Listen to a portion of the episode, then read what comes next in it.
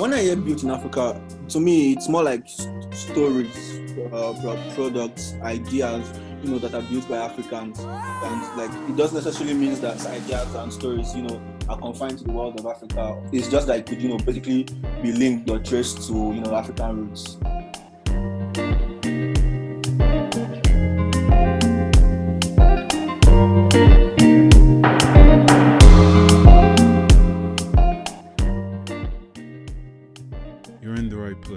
Welcome to the Built in Africa podcast, where we connect trailblazers of the African diaspora through the unifying language of tech. On this episode, we connect with Sheum Akani, front end software engineer and co founder of Retroly, an agile retrospective tool for teams with remote or co located team members. Let's get into it.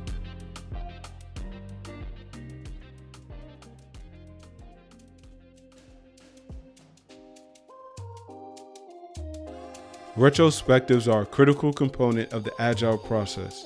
It's where teams reflect on the development process and look for areas of improvement. Listen as Sheung shares how they structured Retroly.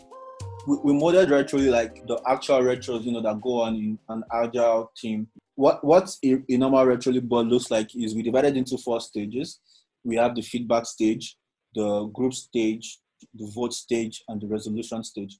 So I mean, mm-hmm. the feedback stage is, I mean, is the initial stage. So this is where like everybody everybody in the team comes, you know, to add feedbacks or or ideas or you know suggestions and stuff like that. So so we had so for for each of these you know features that we did, we we tried to you know find like uh, key features in them again. So like for the feedback stage, we added a feature called live feedback how, why, how did you come up with this feature? So we found out that during you know feedback entry, uh, sometimes the the feedback a, a, a teammate might you know want to drop might uh, might be a bias. Maybe his boss has already you know said something to counter that. So there's always this bias around it. So what we now did was okay, fine. If we blow out everybody's feedback, yeah, you only see what you posted that way, nobody knows what anybody posted until they get to the second stage. So after that, the next stage is the group stage. So the group stage is just uh, a very very simple stage where.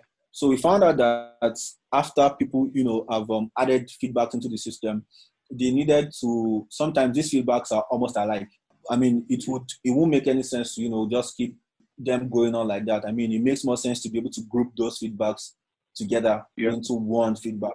Yeah. So the next stage after that is the voting stage. So at the vote stage, we you know we found out that during um, idea generation or or feedback, teammates want to like vote on you know a preferred idea or like a feedback.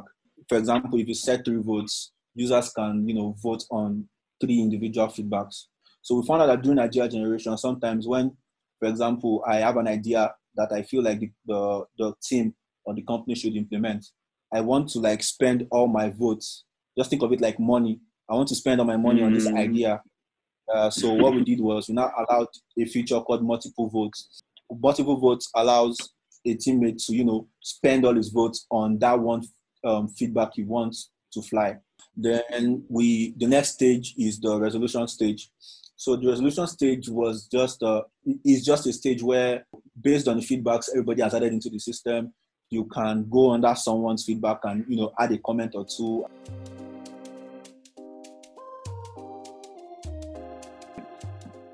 yeah most of our users are in france in in in um, the uk the us germany wow. canada when we you know put virtually out to you know the world people in france are the one you know that embrace this so much like every day we wow. have like 60% users from france like 60 70% users and i'm like I mean, we never, we never, we, when we're thinking of building, I mean, we're thinking, you know, France.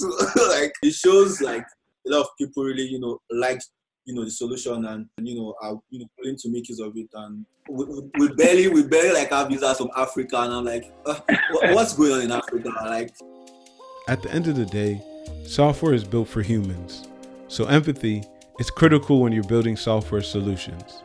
Listen as Sheung shares the role empathy played in building Retroly. when when we're trying to like build retroly, empathy played a, a mm-hmm. very very important role because I mean you are you are building for you know users. You know you want users to have a minimal learning curve when they you know use your applications. I mean you don't want users to begin to check YouTube videos or begin to you know read the epistles just to make use of a solution. Mm-hmm. I mean you are trying to solve a problem. Why should you add more problems to the users? Yeah, so like we mm. really had to like think of okay, what is the you know the basic or the simplest way a user can actually do this without having to you know go four steps or five steps into the application before they can do it. You get so like empathy really played a very very very, very, very important role.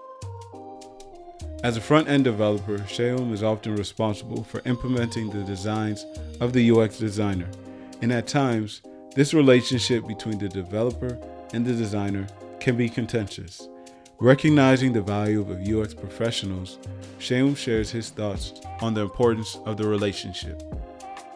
It's a very important relationship because, I mean, as as uh, you, know, you need to, to, to have a pictorial uh, uh, visualization of you know what you are trying to to solve. Sometimes you you, you get problems here, and when you see them play out in you know pictures or or in diagrams, mm-hmm. they are actually easy easy to code out because like you can actually now see the problem you can like see what you know what you're trying to solve. Because I mean, if you don't have a pictorial representation of what you're trying to solve, I mean, it's going to be very very hard. When you have like an actual UI, you know, design and the UI um, designer can now tell you, okay, this is how we are trying to solve this problem. We created this and this. This is how we should flow, and it, it makes more sense because if if you're trying to you know um, build solutions for users, you need to like factor a lot of things into it, and I feel like the, mm-hmm. the UI person would have, you know, done a lot of research, like, you know, thinking mm-hmm. about like um, the human computer interaction, like the normal, you know, thinking of, you know, the user. As a front end mm-hmm. designer, you may not really know all of that, but like that's more like the job of the, you know, the user interface person to like, okay, this is how user thinks. So this is how we should, you know, model our solution towards. So, so I mean, it's it's a necessary, you know, um, addition to work with the UI person.